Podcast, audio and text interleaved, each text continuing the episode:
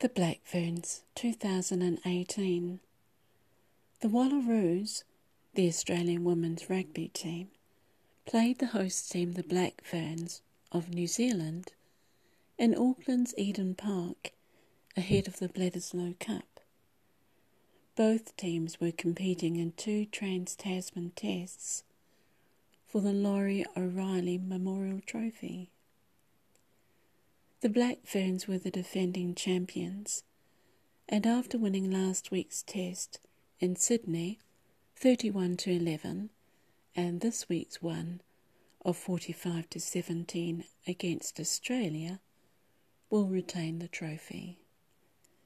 The women's rugby is building an interest around the world, but it has yet to gain as many rugby enthusiasts that attend the men's games.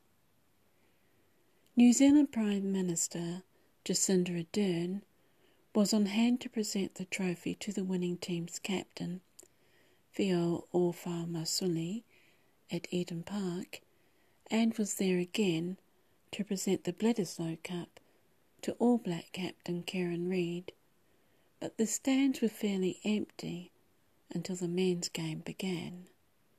It doesn't help either that newspapers reported the Black Ferns and the Wallaroos as curtain raisers to the Bledisloe Cup.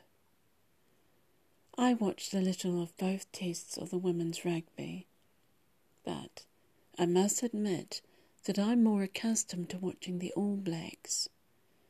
To tell you the truth, the women scare me more than the men do. I'm used to seeing men play and tackle each other and injure themselves. But when the women fall or run into someone, I feel their pain and have to look away and turn the volume down.